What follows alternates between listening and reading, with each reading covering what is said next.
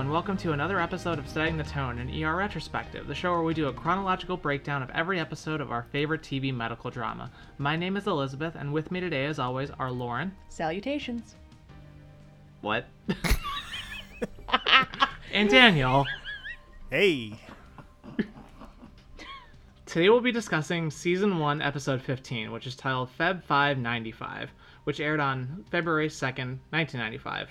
Why wasn't it aired on three days later? Come on, make an exception this time around. Or just date it 2 2. Yeah, or something like that. Either way, you fucked up, people, whoever handles this stuff. Uh, Lauren, what was going on to this week 25 years ago? Well, in some bad news, ER lost out to The X Files at the 1995 Golden Globes for Best TV Drama Series. I will say, X Files, pretty good. Not gonna feel too upset about this. I was gonna say, yeah, this is golden years for X Files. So Yeah. like they're they're a worthy opponent. And at the 22nd Annual American Music Awards, Boyz II Men take home three awards: Best Pop Rock Song, Best Soul R&B Song for "I'll Make Love to You," and Favorite Soul R&B Band Group Duo. I feel like that's cheating to get both best pop slash rock and soul slash R&B song for the same song. Yeah, but we've seen that they can apparently do no wrong in the eyes of the American public, so or can they? we'll get there. Uh, but other in other news for your sports fans, uh, the Chicago Blackhawks beat the Edmonton Oilers five to one in their first home game in the newly built United Center. Do I- That's Rep- from that was that was built in '95. Yep. I was Oh, gonna say, I thought that was 94 way technically. older. Nope.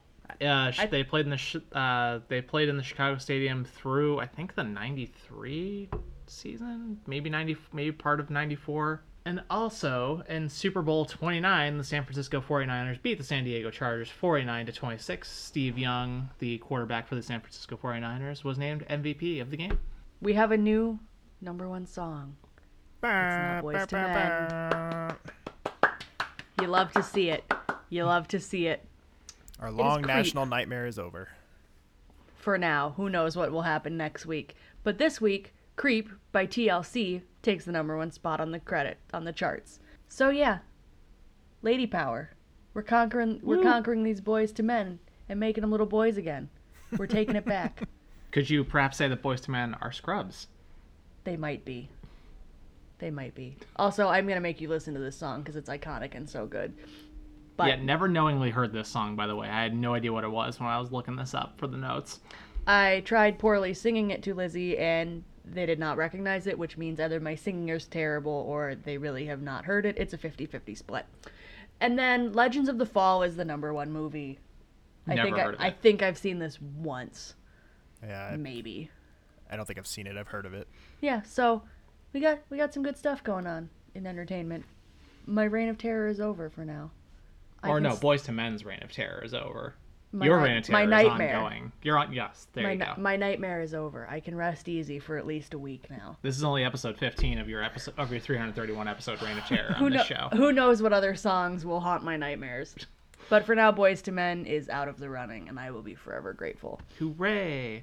Uh, this episode was directed by James Hayman. Uh, it was his second of three episodes. Talked about him on a previous one. I totally am blanking on which one, but uh, and, and was written by John Wells. Creator of the show, or not creator of the show, but like showrunner, right? Yeah, showrunner. Yeah. Yeah. All right, and for viewers this week, we've uh, we're holding strong at 34 million, exact same number as last episode. Still not the high point though. We that's going to be coming up in a couple of weeks. Um, some mild trivia for this episode, or, or not even really trivia, but just something I thought was interesting um, while I was going through cast notes. Um, Mr. Gaither from episode 13, he was uh, I think the child's name was Ben, um, but the the boy who had been hit by a car and was brain dead essentially, or not not brain dead, but um, very compromised. It, it was the uh, caregiver fatigue episode. Um, Yeah, he's listed in the credits for this episode, but does not appear, at least not to my knowledge. Um, so I'm thinking that might have been maybe a deleted scene or something, which I'm curious about because I don't know why. I don't know what there was to follow up on with that. I feel like we kind of told that story and we were done with it. So I'm- Maybe like some sort of like flashback. I don't. know. Yeah, 'cause that was because that was Doug that dealt with him, right? Yes. Uh, no, Yeah. yeah, yeah, yeah, that was Doug. Um, so yeah, I don't know how they would have fit him into this, but I just thought it was interesting that he's in the credits, but he doesn't actually appear in the episode. So, Uh, but regardless, we open this week's episode with uh, Green and Carter riding in the back of an ambulance, uh, doing some good physical comedy there. Um, Green is fully just like. I, I, relate so much to Green in this sequence where he's just like the old pro at this by now and is just nothing is new or exciting or like phasing him so he's able to eat his breakfast in the back of an ambulance while they're on their way to a trauma uh, and Carter is just completely overwhelmed and getting tossed all over the the back of the ambulance. He asks Green, "How can you eat right now?" And Green just says, matter of factly, "I'm hungry." Um, and quick note on the location that they're going to. They're going out to near uh, what was then was a small airport known as Meigs Field at Northerly Island, which is just sort of like. Uh, if anyone's ever been to Chicago knows where the museum campus is, which is like just south of the Loop, it's east of there. It's like a little like uh, stretch of land. On one part, you have um, you go you go just past the Shedd Aquarium, and then you have the Adler Planetarium, which is my favorite museum in the city I've still never been. We need to fix that. Please. Um, and then basically you just hang it right at the planetarium, and that used to be an airport there, um, but now it's a, a mediocre concert venue at best. So I saw Marilyn Manson and Smashing Pumpkins there. I saw Rush there. We're cool. Yeah, and I also saw Angels and Airwaves, Taking Back Sunday, the Subways, and Head Automatica in one concert there, which was awesome. I think I know one of those bands. Congratulations. Uh, See, this is why we keep this is why we have Lizzie on the podcast because they know all the Chicago landmarks and everything that I'm totally gonna miss or not have history on. Yeah. The point I'm trying to get at here is that it makes sense that a little tiny pond jumper plane would hit a fucking car out there. Yeah. It makes total it makes sense that that's where that would happen. Yeah. So when they say a plane crashed into a car, it's not a 747. It's a little puddle jumper. Yeah, exactly. Barely even one of those. So they're in the car working on working on this poor poor woman. Carter's leaning over helping um pump the What do they call that? A Jet bag, fuel, No. aviation fuel. No, no, no, the bag that they Oh. use to pump air just bag, when like they do like intubation bags. Yeah, They say- think you yeah. just say bagger. bag Yeah, they just say bagger. Well, he's he's helping pump air into her lungs, and we look and he looks over, and there's this mysterious fluid dripping from a tube from the airplane, and it's jet fuel. It's aviation fuel leaking from the plane right next to his face. And in later seasons, this will mean that the car is going to explode. in this in this moment, it's just a fire hazard. Oh no, just kidding, everything's fine. It doesn't mean anything. It just makes him nervous for a second. and ruins his coat. And ruins his coat. But whatever, Carter's rich, he can afford more. Which is camel fur. I think is what he says. Ew, I Yeah. missed that. He does, Yeah.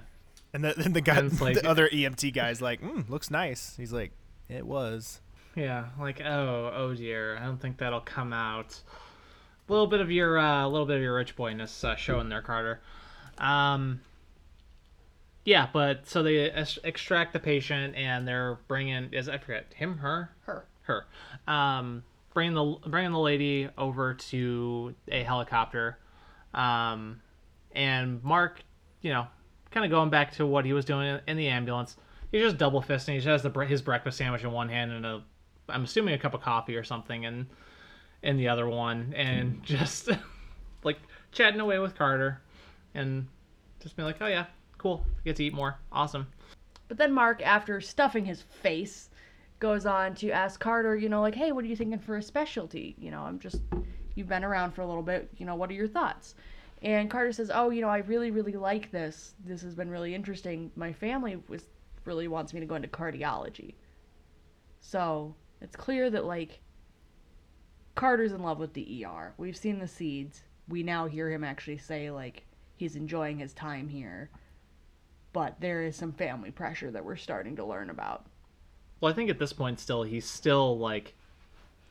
His heart is probably saying ER, but his head is like, no, I want to commit to surgery. It's more challenging. It's you know, I want, I to prove More myself. prestigious. Exactly. Um, but then we go over to the helicopter, and they both practice good helicopter safety. Lizzie, you can extrapolate more on this in a 2nd Um, and the helicopter is full once Mark hops in with the two flight paramedics and and the patient. So Carter is asked to ride back with in the ambulance and grab their stuff while Green just goes and gets a pleasure cruise back on the helicopter. Carter here does a very good job of observing proper safety protocol when you're near a helicopter, which is basically always keep your eye on the helicopter. Like, don't turn your back to it when you're near it. Like, Back up, duck. because, yeah, and keep your eyes on the blades just to make sure you're not anywhere near them. This is a lesson for later children. Proper helicopter safety does come into play. We'll we'll make notes on who's been listening. multiple times. Um, yeah, but they're on the helicopter, Mark and the different uh, helicopter paramedics. Um, you know, he's basically Mark's all, Mark's just all excited. He's just living. He's just loving life. He's loving being up in the helicopter. He just says, "Hell of a life," and the there's he's in the helicopter and he's not wearing a headset, so the guys are just like, "Wait, what?" Like he says, "I said a hell of a life," and then the, the helicopter guys are still like very weird, like they have no idea what's going on. He says, "I want to have sex with your wife. I want to have sex with your wife," and then they just get the one guy just gives him a really big thumbs up. like that bullshit pretending like I'm listening to what you're saying thing. And I feel like the helicopter paramedics, we would hear Benton call them something like copper jockeys. or something like that. And with that note, we come in with a bang. Just like this dude's wife. I'm on fire tonight, guys. You are just And after the um 13th successive bang, 14th successive, no, 13th successive bang of this show, we switch over to Deb and Carter discussing about how crabby Benton is and how unrealistic his expectations are. Um, because they've got some presentations coming up, and just Deb's stressed and like, oh, he's so grumpy and he wants everything, and how can we do be doing X if he needs us to do Y? And um, Carter just kind of, or no, I'm sorry, they walk past Benton as she's complaining, and he goes, well, if it's too much for you, try dermatology. And Deb's just like, oh fuck. and then Benton's like, all right, we got to put a Foley cath on this guy, and leaves Deb and Carter to do it. And Carter's like, you've ever done this before? No. Carter goes, you're in for a treat. And then he starts to explain how, and Benton goes, I'm sorry, does it take two students to put a catheter in? And pulls Carter away. So Haleh walks um walks Deb through how how to proceed with the catheter. And is very patient and very specific in her instructions, which go Haleh. Good mama nurse. And then we jump over. We get our first, uh, first big patient of the episode, I would say. Um, guy comes in with uh, chest pains, possible heart attack. Uh, they said he's a handball player, so I guess he uh, collapsed at a gym, maybe. Um, guys, uh, I forget his character name. It was nothing, nothing too memorable. He's not a he's not a super important patient for this episode, but uh, he's played by a guy with an absolutely keeping the tradition of having these little side characters with actors with A tier names. This guy's name is Wortham Krimmer. Like that is the most like just random name generator name I could imagine. Um, Yeah, that's a that's a good one. yeah, that's a good one. Uh, but his his big stuff on his filmography was um, extended roles on both Babylon Five and the uh, ABC uh, soap opera One Life to Live. He was on that for quite a few seasons. It looked like, yeah. Um, a favorite of my mother. well, there you go. See if she knows who Wortham Krimmer is.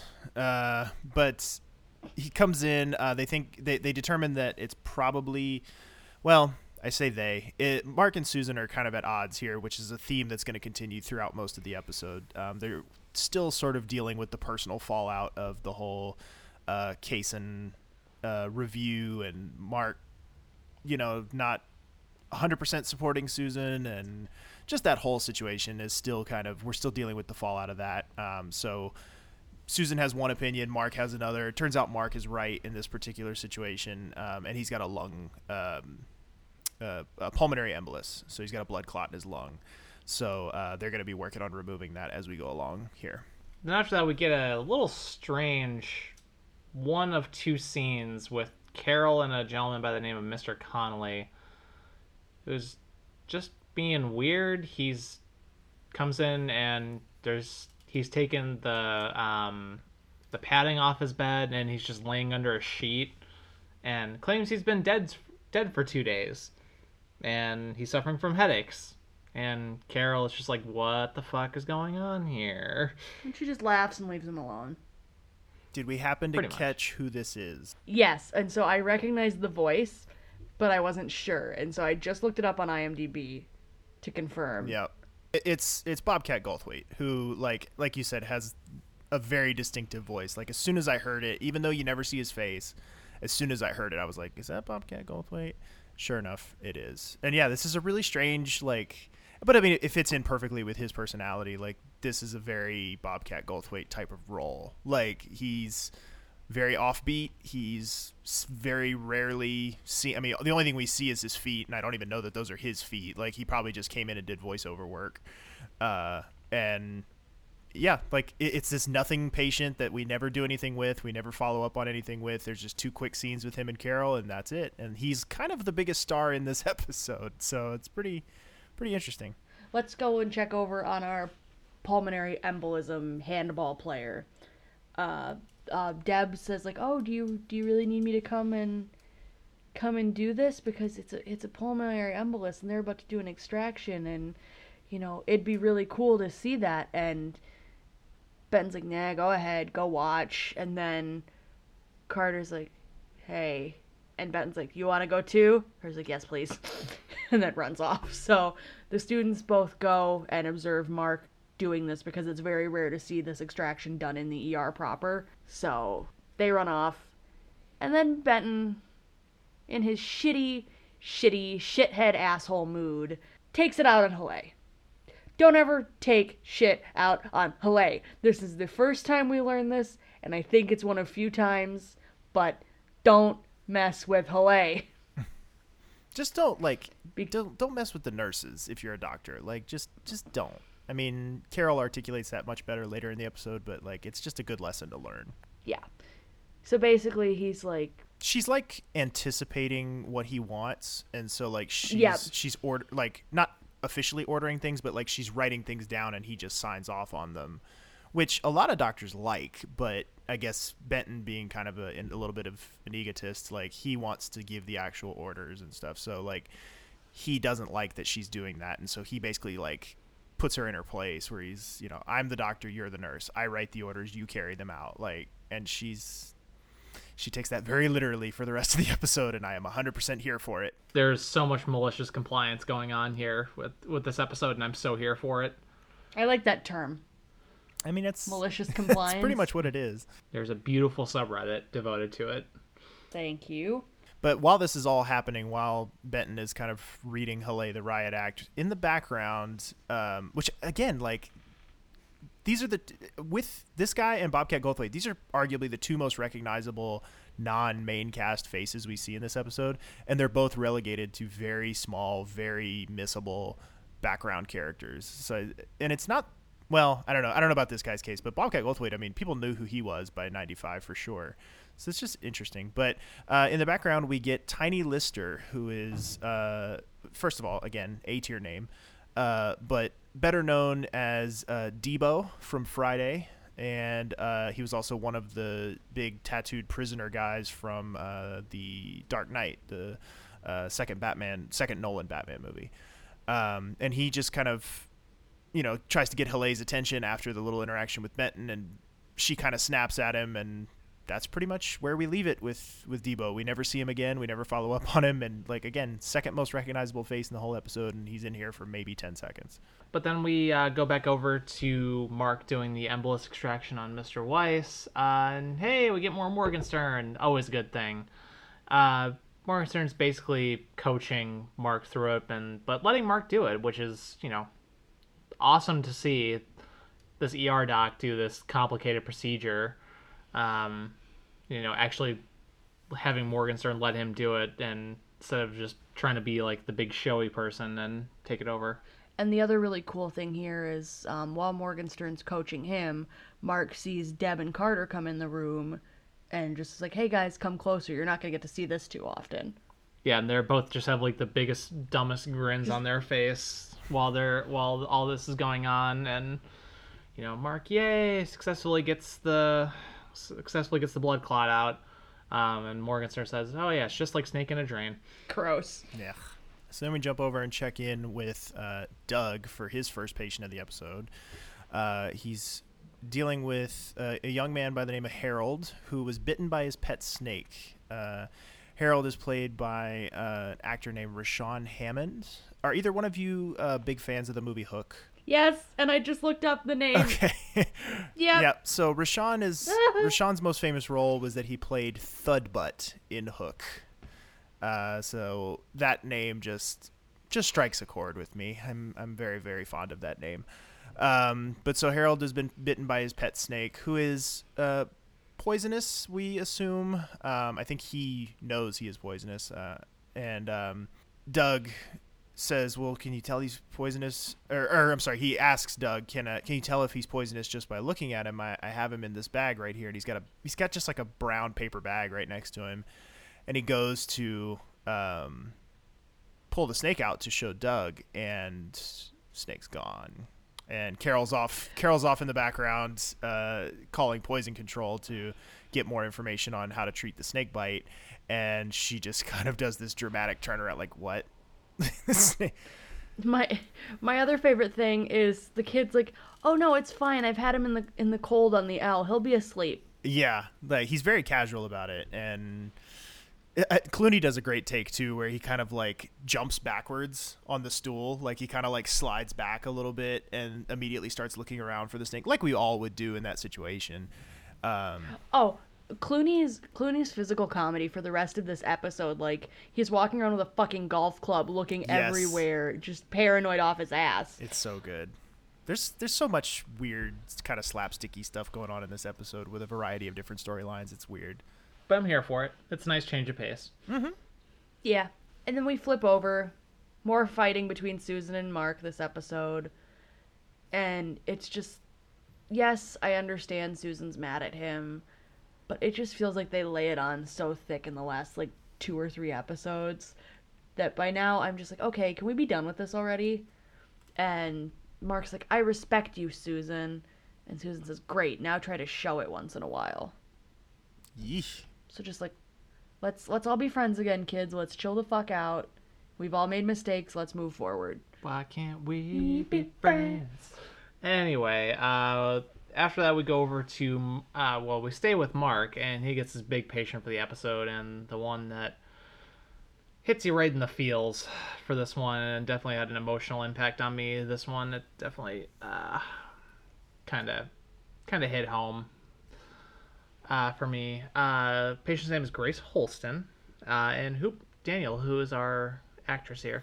Uh, it's an actress by the name of Linda Kelsey who didn't really strike a chord. I mean, granted, her physical appearance here is probably, I'm assuming, a lot different from her normal appearance, even at the time.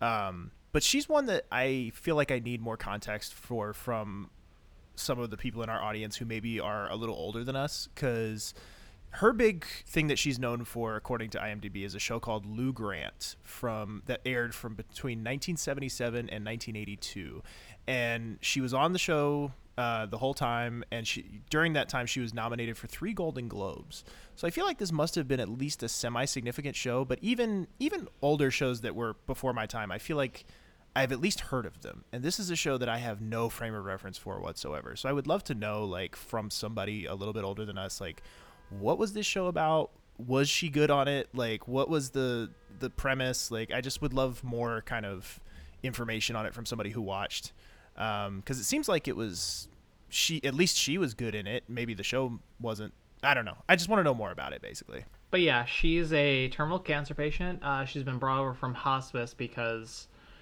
the pain meds that they're giving her at hospice just aren't doing it anymore. Um, so she's in pretty pretty agonizing pain. She has stage four cancer and that's metastasized uh, pretty much everywhere where you where it would hurt the most. It seems like, and bones and spine and pretty much everywhere that would they don't want cancer to be in. Um, like especially this late in the game for her, you know, and she's already starting to plead with Mark, you know, just just let me die. Just you know, I'm in so much pain. Please just let me die. And Mark in the beginning here sort of like sort of like not quite smiles and nods, but just like sort of like just brushes that whole statement off, and just sort of just sort of walks away from her. You know, puts in some orders for some different types of pain meds. I think uh, he says he wants to add add a little bit of fentanyl to her morphine because any more morphine might kill her.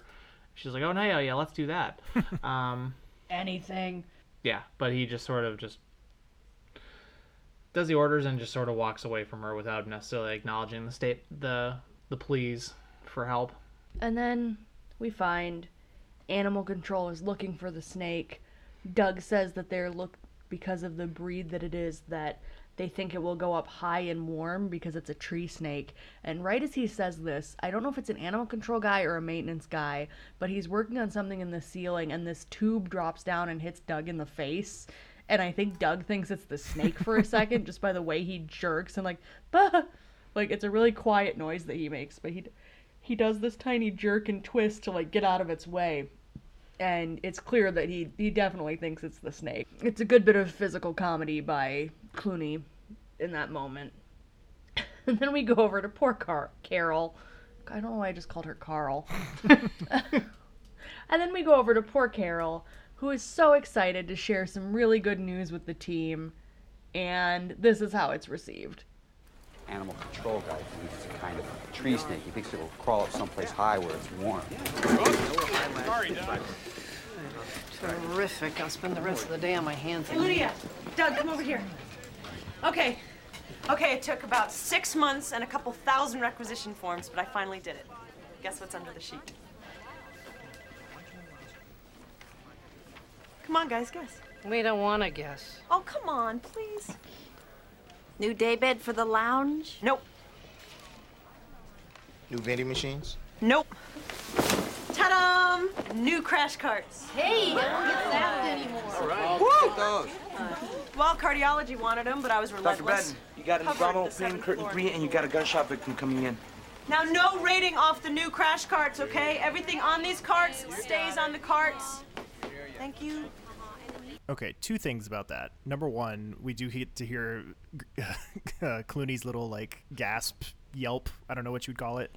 Uh, and then we also get to hear Sound. Yeah, we also get to hear a very faint in the background, like "Sorry, Doug," when that happens, and it just I, I enjoy that.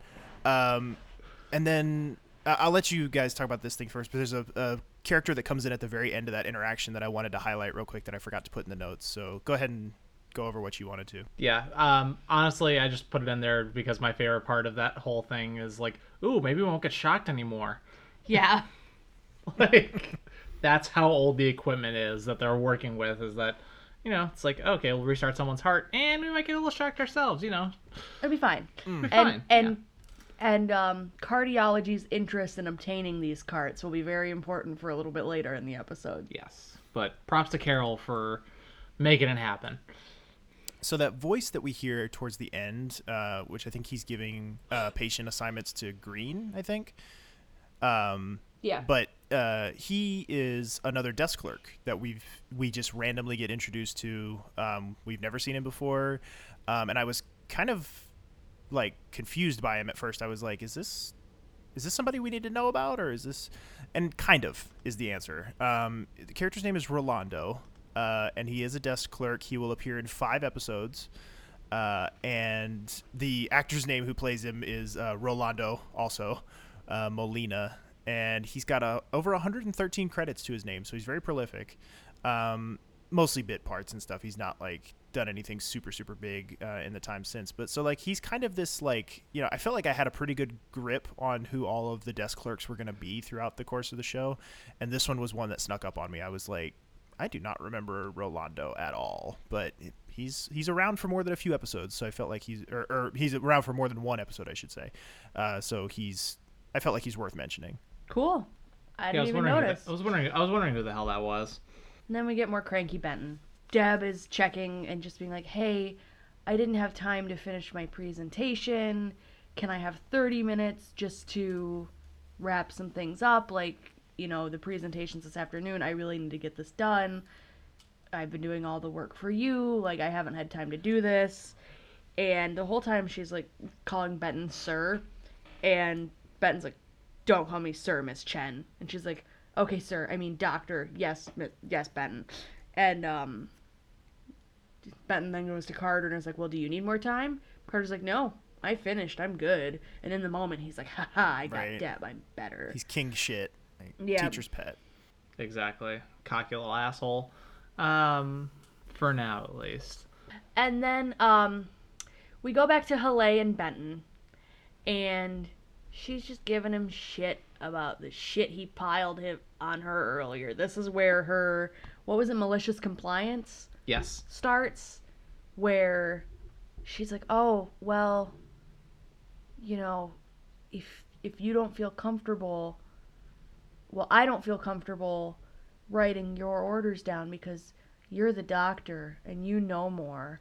So, can you please write your orders down and sign off on them and then I'll do them?" And this is how this starts. It's just her saying, "No, I need your written orders. I'm not going to take them verbally. I need them written." This plays a very important thing in a few scenes from now. But right here she's just saying, "No, you're the doctor and you know better. So can you write down your orders for me? I need it in writing. I'm dumb." Uh, and then after that, we pivot back over to uh, Grayson, Mark, and the the agony, the the pain level is definitely ratcheted up with Grace, and she is selling it very, very hard. Um, Mark just doesn't really know or necessarily like think there might even is a way a best solution, you know, to eliminate her pain, you know, because morphine yeah because the morphine's not doing it and you know the fentanyl's helping she says helping a little bit but she's still in a lot of pain. Um you know he's offered a couple of surgical solutions but you know she's gonna die soon. She doesn't want to like have someone cut into her spine just to give her pain relief. You know that seems pretty invasive and pretty traumatic for uh for her for where she's at in her illness um so yeah, Mark is just sort of left again, just sort of like unknowing and just sort of con- that, then a little bit confused and just is really just doesn't know what to do here. Um, but then Morgenstern comes in to give Mark a little little pep talk. Don't even ask. Mark, keep me company. Good call on that pulmonary embolism. Thanks. Oncology saw him, found a small polyp. Probably he hadn't tossed a clot. Who knows how far that thing would have gone before rearing its ugly little head. What's all this? Uh, some kind of tree snake got loose. Really? Yeah. I was really impressed this morning about your concern for the medical students, making sure that they were involved and learning. You're a fine teacher, Mark. Thanks. You given any thought as to what you're going to do next year? Start repaying med school loans.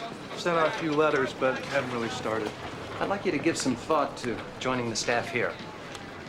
As an attending? Of course, you won't make as much money as the cowboys at the private hospitals, but there are other rewards, ephemeral as they may be.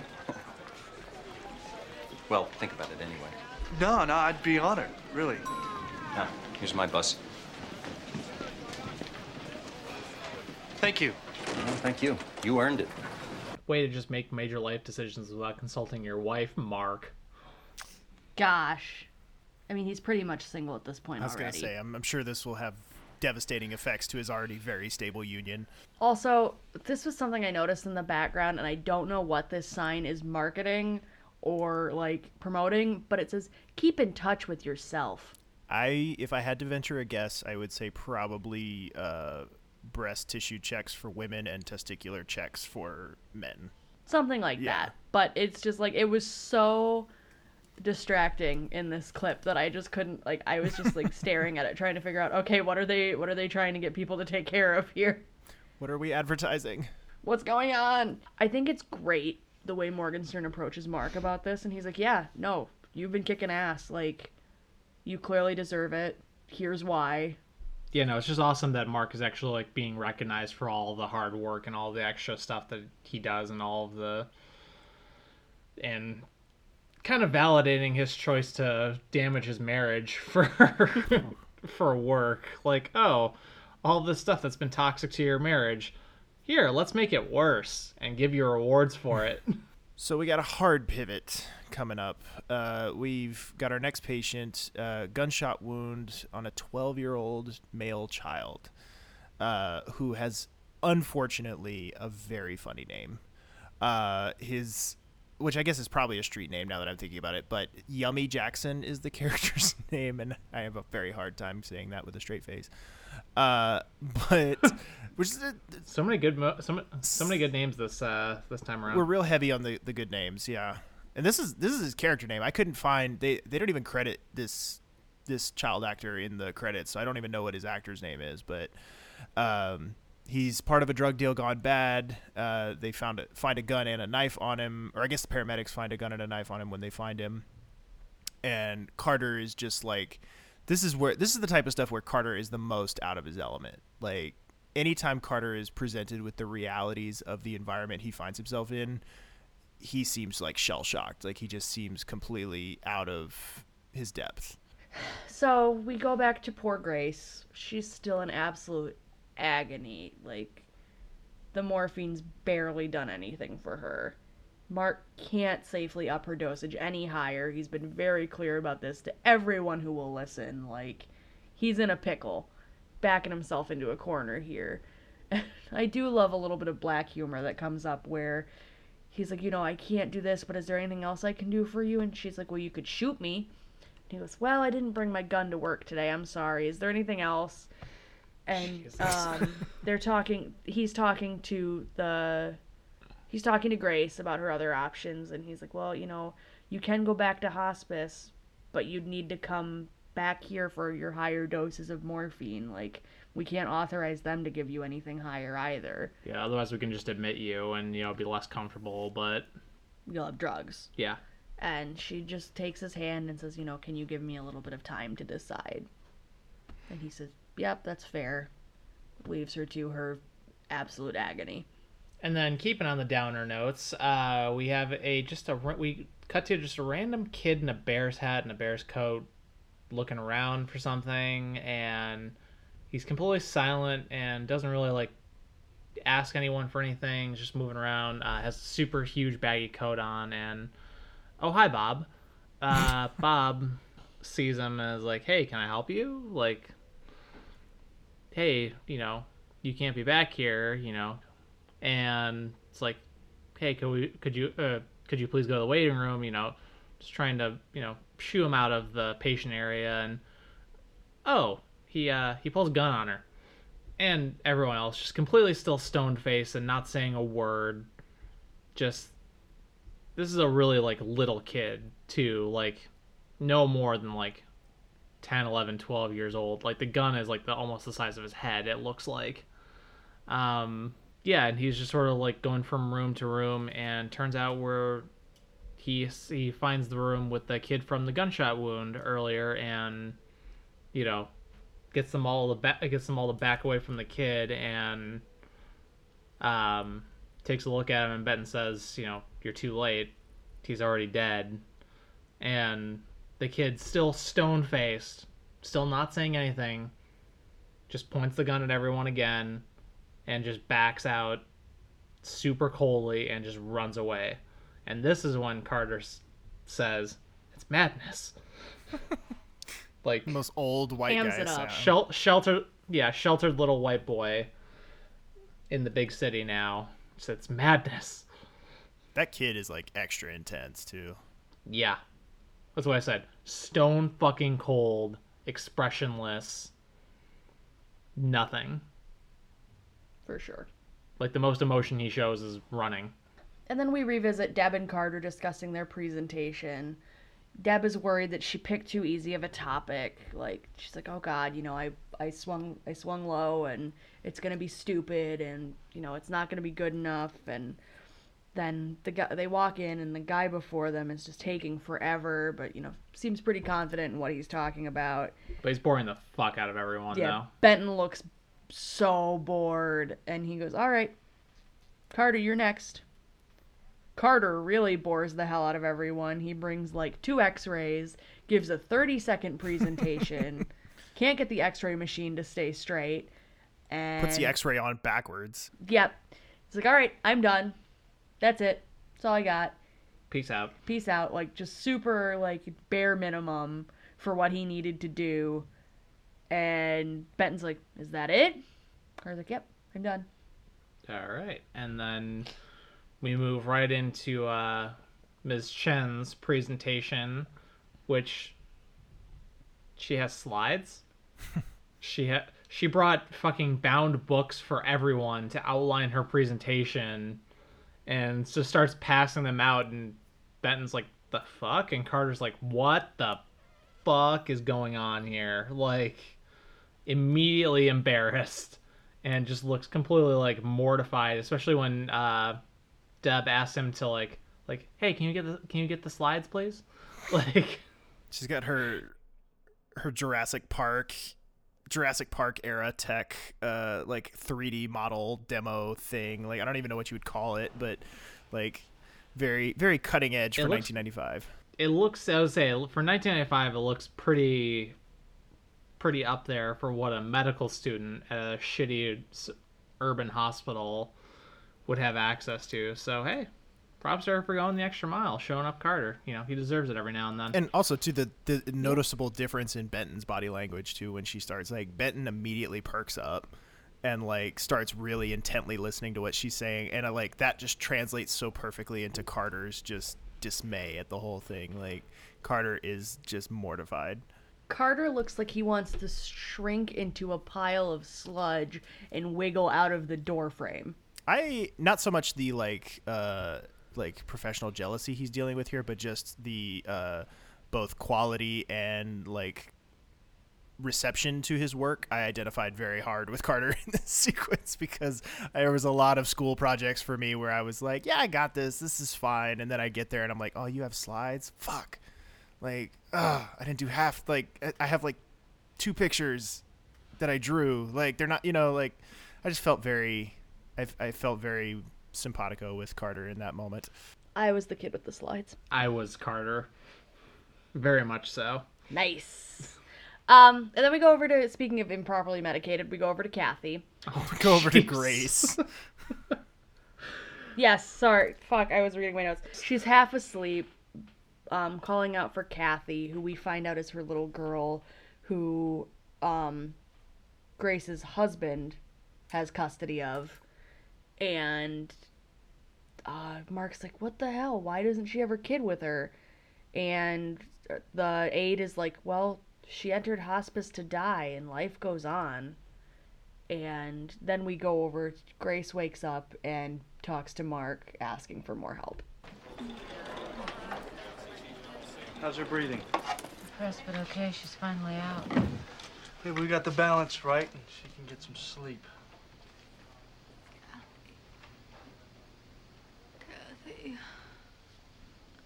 Who's Kathy? Her little girl. Does she know she's here? She lives out west somewhere with Grace's ex-husband. Seattle, I think.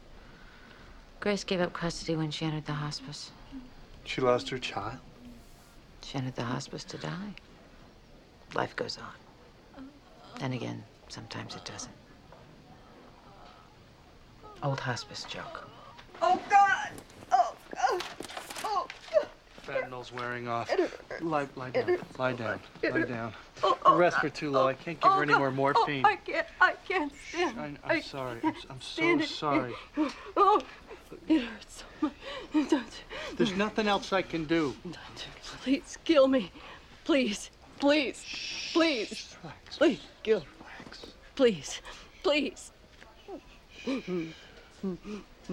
I think this is the hardest patient we've seen Mark have to deal with so far. Yeah. And it's definitely hard to watch just because like this is like for me this is like one of those situations like I never ever want to be anywhere remotely close to be in a situation like this. Like I'm much more of a quality of life believer than quantity of life for folks that if they want to make that decision for themselves. I I have a question. Yeah. Do you think this is more difficult for Mark, or do you think the gentleman with the failing heart from episode two or three is? I I was gonna say that that was my other pick for toughest patient for him so far. because that one was real close to home with what he was dealing with. I would think I would think on substance this, this, one is harder. Yeah, I would think this one because like because the patient is actually like pleading for death. and legally he can't. Yeah. Yeah, the other one I think was more personally relevant for him at that specific moment in time, but we've seen that you know Mark's Mark's life does not exist in a vacuum, and so like that moment passed, and so like I think that you know while that one might have been more personally significant in the moment, this one is like more personally damaging in the sense of like she said like uh, like Lizzie said he's he's uh, having to listen to her literally beg to her beg him to die. Like she wants nothing more than to just die. And he can't do anything about it you know at least with the other guy while the the hope was very small you know there was some hope that they might be able to find him a heart and might be able to you know keep him going a little bit longer. And with this it's like there's no help like she's she's gone already but like we just have to suffer through this agonizing thing like it's just ugh, it's terrible so on that incredibly down note we then uh, shift over to also a down note but uh, in a different way um, paramedics bring in a 53 year old male uh, who's a hockey ref who collapsed uh, during a game um, so another potential heart. This is like the third different cardiac patient uh, we've had in this episode. They bring him into one of the trauma rooms. They're going to zap him, uh, and they discover that their brand new shiny uh, crash cart is missing, and they're it's been replaced with the old shitty shocked one. so uh, that sets up a sequence we're going to go back to a little bit later. Um, and the the hockey team kind of follows in and they try to a bunch of little kids and they just want to know if the ref's going to be okay um, most interesting thing that I found or, or that I noticed about this um, sequence is that we get another long timer introduced in this uh, sequence. Uh, the paramedic who is wheeling the gurney in, uh, the uh, black eye paramedic, whose character name is Dwight Zadro, which certainly I don't think he gets a two name reference ever. After, after, Camacho, I think anything's possible that he might get a name call out at some point, but I don't ever remember him getting one. Um, but uh, it's played by a guy named Monty Russell or Monte Russell. I think it's Monte Russell. Uh, and he appears in 117 episodes of ER, and this is his very, very first appearance, and he will be with us for the duration. He appears uh, from here all the way until the series finale. Hmm. I didn't even. I honestly didn't even. I, notice. I noticed him when he came like, in, and I was like, "Oh, that guy! Like he's around for a while." And but what I didn't know, I was like, "Have I just like breezed past him and he's been with us for three or four episodes?" But no, this is his very first appearance, um, first of 117. So get used to seeing him. Hey, good for him. And then for something completely different, uh, something kind of creepy. Took the words in, right out of my mouth. In our humble opinion over here, at least in mine. Chicago. Yeah, at least mine and Lauren's. Uh, Doug stops by Diane's office to see if her son Jake is around. That's not weird at all. Nope. Not at all. His her like 10-year-old son that he's met once. Yep. Things you can only do when you look like George Clooney. and during 1995. Um, yeah, no, but he's like, oh yeah, hope you don't mind if we shoot hoops every now and then. You know, it's like, Ugh. promise not, I promise not to pass along any misogyny with my bas- with the basketball tips, which you know, is oddly self-aware for Doug.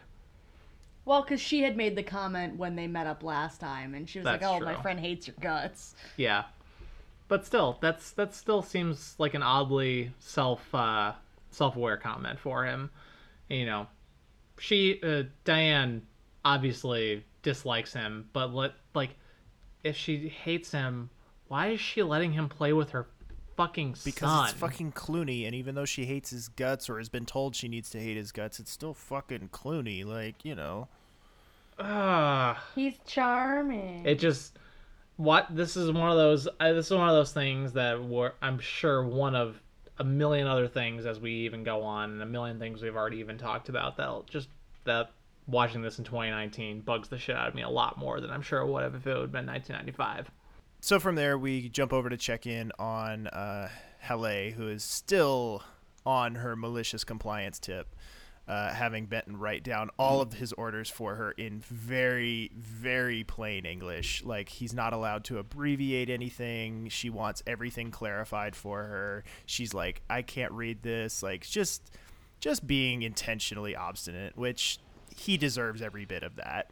Uh, you know, she says that she's not comfortable getting an IV started or doing a gastro tube by herself, and that Benton is much more skilled and would be better off. You know, and Benton's just like he knows what she's doing, and he's kind of powerless to stop it. So he's just sort of like through gritted teeth, I'll do it myself. Like just, uh, just fine. And then we swap back over. Mark, um, Mark goes to Susan, his best, his other other best friend, to ask about Grace and her options because like while Mark will go to Doug for a lot of things, when it comes to like patient ethics, he tends to usually go to Susan, I've noticed. But he lets Susan know what Grace has asked of him and is is just like just how flabbergasted he is and he just goes, "I miss you." it's less, it's much less endearing than that. He sort of just blurts it out. Like it's I yeah, it's it's very much like that. Like it's very blunt and very it comes out of nowhere and it's very awkward. Like there's so much awkwardness between these two in this episode. Like they start out at each other's throats Yeah, it and it just ends up being very awkward. It feels real forced this episode. Yeah, I have thoughts on that when we get to to their big scene towards the end and yeah. Yeah. To me here, and this might come into what you're going to talk about a little later, but it feels like this is where they really start to play the will they, won't they game with Susan and Mhm. Mark. Feels like they're testing the water. Yep. We go over to Carter and Deb. This is a very Carter and Deb episode. Like they're they're really inseparable this episode. I like it. I, I it's, it's cute. Yeah, we go they're they're stitching up a patient, talking about how their presentations went and everything, and Carter's just like, I fucked up. Oh my god. And um Deb's like, Yeah, you know, you didn't really seem that invested. You and he was like, Well, I really need Benton to give me a good recommendation for my surgical rotation if I want to go into surgery. And Deb's like, You want to go into surgery? You didn't really seem that committed. I mean, all of my mom's students seem way more. And then she kind of trails off, and Carter's like, Wait, your mom? Your mom's students? Who's your mom? What is your mom a doctor? And she's like, Yeah, she's chief of surgery at another hospital. Saint something. Yeah, I, I I, to write I didn't get it. I'm sorry. But then, and like as Carter's talking to her about this, he's grabbing some supplies from the cabinet. and just freezes right there and Lauren and I both audibly screamed when we were watching this episode. Well, no, Lizzie goes, "Oh God!" when Lizzie made that noise, all of a sudden I looked and I saw something moving by Carter's face, and I let out the most shameful squeal ever. like I, I just watched It Chapter Two and I was fine, but this I went ah, like I jumped. It was so bad. Cause our missing snake from earlier is in the cupboard. And Ugh. yeah, exactly. That that about sums it up. Ugh. Ugh. Just right by his face. Yeah, and he just jumps back a little bit and just slowly closes the door and backs away. Found the snake. and tells and tells Chen, and she's like, "Wait, what?"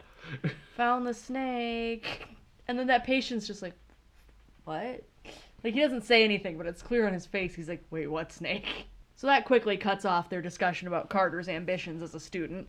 Um, and then complete tonal shift. We are having a lot of those this episode. We go back. Mark is in Grace's room, signing off something on her chart, looking very, very deep in thought. And Connie comes in, says, "Hey, you got to come check out a possible MI. Like we need you." And he's like, "Okay, I'm coming." And then he's looking at her chart and looking at her and hasn't left yet. And Connie pops back in, not even five seconds later. And he's like, "Dr. Green." He's like, "Yeah, I'm coming." And he puts her chart down and leaves the room. So wonder what that means. Another tonal shift of many, one other one of many in this episode. We get a heist sequence because looks looks like the new crash carts have gone missing. So, and who could have taken them? Those bastards up in cardiology, of course. That's who. Uh, so we get Carol, Lydia, Carter, Doug, Bob, and Connie uh, all going up to the cardiology floor to steal the, steal the new ones back. Uh, Bob and Connie stay with the old carts as, as they get off the elevators and duck into a room. uh, and the rest go to liberate the new ones. So good. It's so good. The music even is a big change. Like It's it's so yeah, goofy. it's very goofy. I love the goofy music. Don't even. and Oh no, it's good. Yeah. they're up on the cardiology floor and all of a sudden they hear some doctors coming so they all have to quick jump back hide in a women's restroom and they and then as they're in there they hear somebody in one of the stalls uh, just flushing so four of them have to back into one stall and hide because um because Bob and Connie are left with with the old cards. So it's Carol, Lydia, Carter, and Doug hiding in one bathroom stall together, and it is the best reveal ever when that stall door opens because you only see Carol's feet, and then the door opens and you see Carol with Lydia sitting on her lap. And then the two boys in the back, like half standing up on the um, the like piping and then they all just kind of sneak out out of the stall go down the hall they um they go and they get the the correct the good carts and they leave the shitty ones where they're supposed to be and then they they almost get to the elevators when oh shit sherry dunphy is over by the elevator and doug straightens his tie and he's like i got this That Leave it to take of him straightening his tie is my absolute favorite thing in the episode. Like it's just Uh, so good. It's just so Clooney. And so Doug goes over, charms her, does his little Clooney laugh, and uh, Carol is just laughing her ass off at him. And he's like, "No, you really need to come help me with a patient that I have right now. Could you please?" So he gets he gets Sherry to walk away with him. They all go and call the elevator, and Carol. Bless her heart, she's really healed from their breakup at this point because she goes, and you wonder why I slept with him on the first date. Lydia goes, oh, first date, really? No judgment, just like, oh, okay. And Carol goes, he rang the doorbell, and next thing I knew, we were on the kitchen floor. And Lydia, bless her heart, goes, kitchen floor, huh? Man, I really need to start dating again. Does sound fun. Lydia is the thirstiest She woman really I have ever met, and I love her. Like she makes so many of these comments, and she is just owning it. Obviously, uh, Mr. Boomer man isn't isn't doing enough for. Because they're not boomers yet. Oh, they've always been boomers, but they're just not making shitty YouTube series about it quite yet. Quite yet.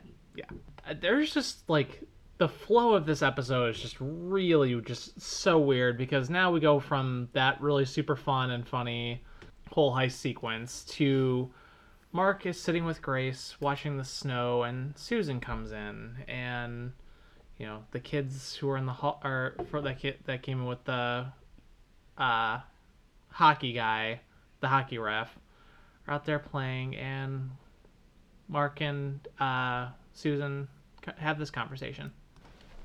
Kids are having fun.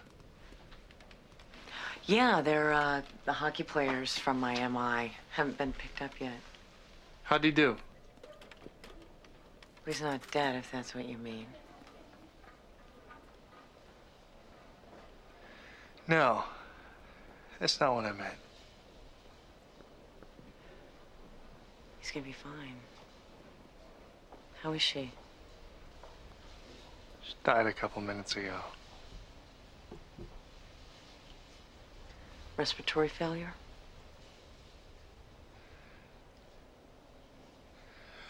I was listening to those kids playing and watching the snow fall.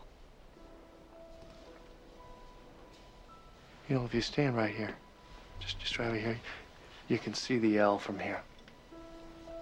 Faces looking out the windows into the darkness. Life goes on, Mark.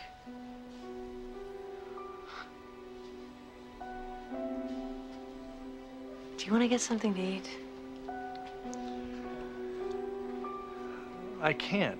Uh, Jennifer and Rachel are in town. Another time, maybe. Susan. Mm-hmm. Thanks.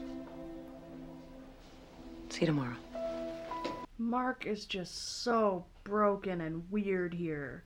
Like it's like he just sold his soul to the devil. So, what do you think? Like, because they never, you know, spell it out for you. Do we think that he gave her what she wanted. Yeah. I would say so.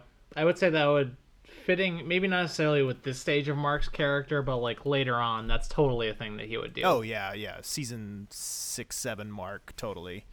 But season one mark, I don't know. Like I feel like there's still some ambiguity there, but I th- I for for the record, I I agree with both of you. I think he did too, but I feel like that informs his demeanor here. Like I, I think that's a decision that season six or seven mark would have made much easier than season one mark. You know what I mean? Like I feel like he would not have been so affected Yeah. by it down the road. But yeah, like you're right. It's just it's just a weird scene for the two of them to share specifically. I don't know, just because maybe just because of the friction that they've had this entire episode, but having Mark and Susan have that conversation also just seems really weird. I don't know. That's a, that's all I can. That's the only way I can really describe it, it. Is weird. Yeah, it's it is weird, uh, for sure.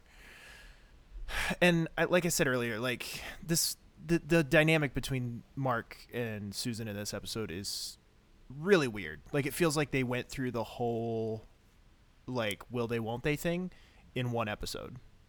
You know, like they they compressed down what would normally Yeah. be seasons worth of development into one episode. They start out the episode where they have this like fiery back and forth, you know, thing, and then Mark makes a weird like blurts out a thing that he's never said before that is obviously taken very strangely between them. Like it, it, it makes it awkward. And then we get this scene here where like on a different show and in a different environment, I'm pretty sure they would have kissed at the end of this. And Yeah. they don't and it just kind of gets left there and like i feel like if, if they were ever going to go down the mark and susan road that this was the time because i don't think they ever get close they don't think they ever get as close to going down that road as they do in this episode. I could be wrong. We'll see as we go I forward think when but I think when Susan's leaving. yeah i mean it, it, it's all bets are off when she's leaving and I, I feel like it's only because she's leaving that they go down that road. You know what i mean? Like i feel like if if I'm just Susan, saying, they- they yeah, I just feel like if Susan was staying, if she was not leaving when she leaves, I don't think they would have gone back to that well because it's so um strangely received here. Like it's such a odd pairing here that I could see why they backed off of it because it was so weird and so like ooh. Cuz to this point we've been sort of conditioned that like these this is going to be the Ross and Rachel dynamic a little bit. Like they're going to like kind of gravitate and go back and forth and it I don't know. I don't know why they felt the need to like go through all the various stages of it in this one episode and then decide at the end like nope, not going to do that. Yeah. It just feels like it's the wrong episode for it. Yeah. Yeah, it's it's the whole thing is weird. The whole thing is weird. But now for something that's oh so right. Here's Benton and Carol talking about Haleh, and Carol putting Benton in his place. Where are they parents? Żona amerykańskie dzieciaki. Carol, Yeah. I'm having problems with Haleh. So I heard. I'd like you to reschedule her so that we don't have to work together anymore. From what I hear, you're the one who needs to be rescheduled. So what does that mean? You won't do it? No, I won't. The nursing schedule is my prerogative. Even if that situation is endangering patient care? You work every day and every third night. Haleh's got four kids to support. When is she supposed to work? The woman refuses to follow my instructions. Why should she? You're still in training, remember? She already graduated. Oh, come on, Carol, don't give me that. I mean, we are not equals. Look, she may not know how to cross-clamp an aorta, but Haleh has been working in emergency medicine for 20 years, and if you would ever hop off that pedestal you've put yourself on, you might see that the nurses make this place work, not you. Boo. Fucking drag him, Carol. Hmm. I love it. I love it so much. Ugh. Anytime, anytime someone's being cocky and gets taken down a peg, it's just always beautiful to see. Especially Benton. Like Benton Yeah. Benton needs to get, you know, told about himself every once in a while. And the other, so the other very, very minor thing here, but also too at the beginning of that clip, you know, Bob is cursing at the kids that are running through and everything. And it just reminded me that, like, how far we have fallen in just a couple of episodes with Bob. Like, I see we've gone back to completely forgetting that Bob is interesting. Like, we've gone back to just Bob is just, just Yeah, a that- background character. Don't think twice about her. She's just window dressing. And it's so sad because we, there's so much potential there and they're just, like, not interested in it. yeah, there could have been a really good story there with her like learning English more and with you know Carter trying to help her with her boards and I thought think that would have been a really nice little sweet side story, but Nope. it is not to be. When does she? When does she? When does she get Early season two is what I've read. Yeah, so Okay. she's going to be with us for a little while longer, sporadically. You know, it's not like she's going to be in every single episode, but Yeah. she will be around in various forms until early season two, and then she just sort of fades away. All right. Well, we will mourn the loss of her when the time comes. Uh, but for now, as Mark previously mentioned, Jennifer is in town, and uh, next clip I have is about two minutes long. It's uh, their whole conversation. Them talking about Mark's, uh, you know, job opportunity that he accepted without consulting anyone. Um, No big deal. But himself. So yeah, no big deal. So let's just give that a listen. I smell food. I'm actually cooking. You mean like from scratch and everything? Yeah, who knows? It might become an annual tradition. Hmm. I don't know. I remember you cooking something last summer. I think it was meatloaf, maybe. It definitely, uh, it was, it's definitely brown. Semi-annual then. When'd you get home? Seven or so. Traffic was awful. Where's Rach? She's in the bathtub. Hmm. God, what a week. I'm exhausted. How was your day? Great and awful. Tell me great. I'm too tired for awful. Morgenstern offered me a job as attending physician next year. What'd you say? I said yes. Without discussing it with me first? And attending. I figured I'd be spending nights and weekends at some community hospital in Winnetka. Is this a problem? What, can you tell Morgenstern you need more time to think about it? I don't need to think about it. This is a great opportunity. Well, I'm not going to know until March if Judge Franklin needs me to clerk for him again next year. Whoa, you, you- you're considering spending another year in Milwaukee? If he wants me to, yes. But I assume. Exactly. You assumed things would be the way you want them to be. For the last six months, things have not been exactly the way that I want them. Living by myself, without my wife, without my daughter. My wife? My daughter? Mark, it's only been six months. What about the last six years, huh? What about medical school and rotations and residency? Who was a paralegal so we could put food on the table? Who was in night school for years trying to finish college? Was that you? No, that was me. So now I want it to be about me for a change, not you. These two are fucking doomed. Yeah. But we've known that. It's not great. But we haven't had it shoved in our face like this in a while. Like she's been gone, you know.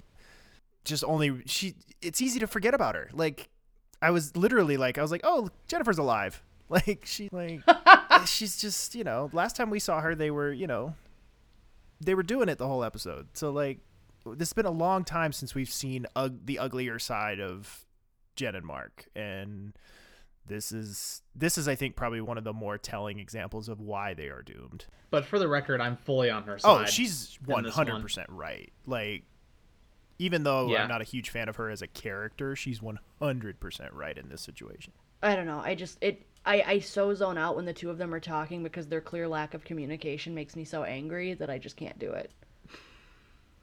like you're both adults. Fucking talk like adults. Don't get into a fucking hissy fit. Yeah. Every time one of you says something the other one doesn't like. yeah, it's like have a rational conversation and maybe stuff it's like going work back and watching old sitcom episodes and being like, all of this could be solved with a cell phone, and it's Yep. these people. Like, if they would just talk to each other, they would be fine. But they don't talk to each other. and not yell at each other. Yeah. It's like if you got offered like a job in Portland or something, Lauren, like you wouldn't just accept that without talking to me. You know? No. Exactly. Like a logical human being. First off, why the fuck would I accept a job in Portland? I don't know. Maybe they offer you like $2 million to run an accounting firm or something like that. Who knows? Eh. I appreciate your confidence. I don't know. You're good at your job. So. Thanks. I see. I think so. So then, Peter's no good, very bad day ends with him getting home to Jackie's place. He's gone because Miss Jeannie Boulet has been watching his mommy, Miss Mama Benton, and he's back later than expected. And Jeannie's having none of that. She's like, nope. If you say you're going to be back by this time, you need to be back by this time because I work early tomorrow and my time's valuable and you need to fucking wise up. Like, I'm an employee. You need to treat me with respect. Like, you can't just make me sit here and wait. And then she goes on to give him the hard truth about just how bad his mom really is. Like, um, she's apparently She's got bruising, like bruising on sides. yeah, of her she's got bruising all on her left side. She's incontinent. She's like, Jeannie says, you know, she she fakes mobility well, but and she hides her immobility, but she's got bruising all on her left side from bumping into things. She's like, and you didn't tell me about the incontinence. Peter goes, oh, it's only a sometime thing, and Jeannie's like, it wasn't today. So like hmm. she's very clearly giving Peter a straightforward outsider's perspective on his mother's condition because like he's not gonna listen if Jackie or Walt say it because like it's Jackie and Walt they're just stressed because they had to take care of her. Jeannie is a medical professional and is gonna tell him, and he might listen to her more because he's an asshole like that. So there's that, and she goes, "Oh, and she just couldn't stop talking about her Petey. You must be the baby of the family." and he's like, "Yes, I am the youngest." to the shock, shock of absolutely no one, Benton has a complex. yeah, Eh, whatever, Ben. Get over it. There's nothing wrong with being the youngest. I'm the youngest. me too. Yeah. Whatever. You can be the baby of the family. I'm excited to see where their working relationship goes and what we have in store for Miss Jeannie Boulet. Because I can't remember if they oh get together yes, at they, all. yeah. We we got we got stuff to get into with these two. Okay. Okay, okay, okay. I look forward to that. Um, overall, I mean, this episode was another weird one, I think, just because of, like, the constantly shifting. Like, there was so much funny stuff, and then there was so much, like, really depressing shit. Like, I don't know. I, I think it's It was yeah, I think it's the only one that we've had because we've had a couple like this so far that have tried to balance the um, the comedy with the drama thing, and it it's just never really clicked to this point. And I feel like this one gets the closest to clicking. Um, there's still still parts that That's- feel clunky. Like there's still parts where I'm like, eh, that's a little eh, kind of a harsh transition. But I feel like, and I feel like it's only because of the quality of the comedy in this one. Like this is, I would say, this is the funniest episode we've had so far. Like this is the like Oh, the- definitely. because when they've done the funny stuff in the past. You know, there's been little moments here and there, you know, tag plucking the turkey and stuff in the background, but they would always contrast it with drama. Not to say that, you know, a woman, uh, you know, literally begging to die in this episode isn't dramatic, but I feel like the comedy uh, did a better job of uh, breaking through than the drama did in this one. So it, when you finish this episode, you're not left going, "Oh God, we just watched Mark kill a woman." You go, "Oh, that was a funny episode. Like they got, you know, they got we got some laughs out of that, you know." Like, and I feel like that's kind of the overarching tone here is that the the comedy worked better here than it ever has in any of the previous episodes we've seen so far. So it's for me, it's like a Yeah. solid like it's a solid B minus episode. Like it's it, it the parts it does well, it does very well, and then the other stuff is kind of Yeah. mixed bag. yeah, I'd say 7.5, 8 or so out of 10 Mm-hmm. for me. It was fine. It was. I'd probably give it a seven. Yeah, uh, for whatever it's worth, it's one of the lower rated ones on IMDb. Just as I'm going through and doing research for the show, I have all the IMDb ones, and I think this one was like a 7.9, and uh, they they fluctuate, but between like the high sevens and the low, yeah, the high sevens and the high eights. So for viewer ratings, so. Um, that should just about wrap up our episode for today. Thank you all very much for listening. You can find us on Twitter. Uh, we are at Set the Tone ER, Yeah, we are also on Facebook We're at facebook.com slash setting the tone podcast, and we are at setting the tone podcast on Instagram. You can also support us on Patreon at patreon.com slash setting the tone podcast. You can help your fellow patrons unlock bonus shows, including a special season recap episode coming up here quicker than we'd probably like to think. Um, and also a special a special monthly bonus show where we talk about whatever's going on for us in the at that moment, you know, with pop culture, mu- movies we've seen, video games we're playing, our thoughts on current events, different stuff like that. Um, and coming soon, we're not 100% sure when, but coming soon, we should have some uh, movie commentaries coming out for you, starting probably one every couple, two to three months or so until it's unlocked on the Patreon. Um, but we have decided we are going to be selling those a la carte as well, so for so we can get those into your hands. Uh, before they're unlocked on Patreon, and of course, once they're unlocked on Patreon, all of the ones that we've recorded will be available for free, or at your Patreon pledge tier of five dollars. So, um, so stay tuned for more details on that.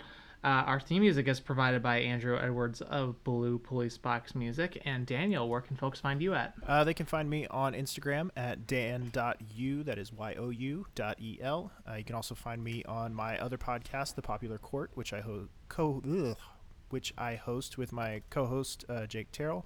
We do a different uh, pop culture topic each week and put it through a little mock trial. Uh, one of the more recent episodes, by the time you're hearing this, uh, will have uh, done another one of our music episodes. Lizzie was kind enough to do a music episode with us a while back on nu metal, uh, and we're doing our next one in that series. Yeah. Doing our next one in that series on um, athletes who decide to dip their toe into the music world. So. Uh, your football stars, your basketball stars, your tennis players, your golfers who decide to take up a music career. Uh, we got 10 of the best, worst, and weirdest on that one, so we're excited about that one. And Lauren and I were also on a recent episode too, where we sort of gave our thoughts on the some some of our favorite things of 2019. It was case notes of 2019 is the episode. Yes. Aha, yes. I listened to it today. It's sad how much fun I had re-listening to it. We just had so much fun recording it that I was just like, I need to relive this. It's a good time, so definitely give that a listen. Uh, Lauren, where can folks find you at? Folks can find me at my personal Twitter at lowbob92345. And I also want to give a shout out to those of you who have gone ahead and rated and reviewed us on Apple iTunes. Even if you're listening to us on another platform, Apple iTunes is still one of the best ways for us to get out there and noticed. So we really appreciate you taking the time to give us a rating and review. Awesome. Uh, you can find me. You can find me on my personal Twitter, which is at Random Gamer. It's J M 3 R. And thanks again, everyone, for listening. Uh, please join us again next week for episode 16, and have a great week.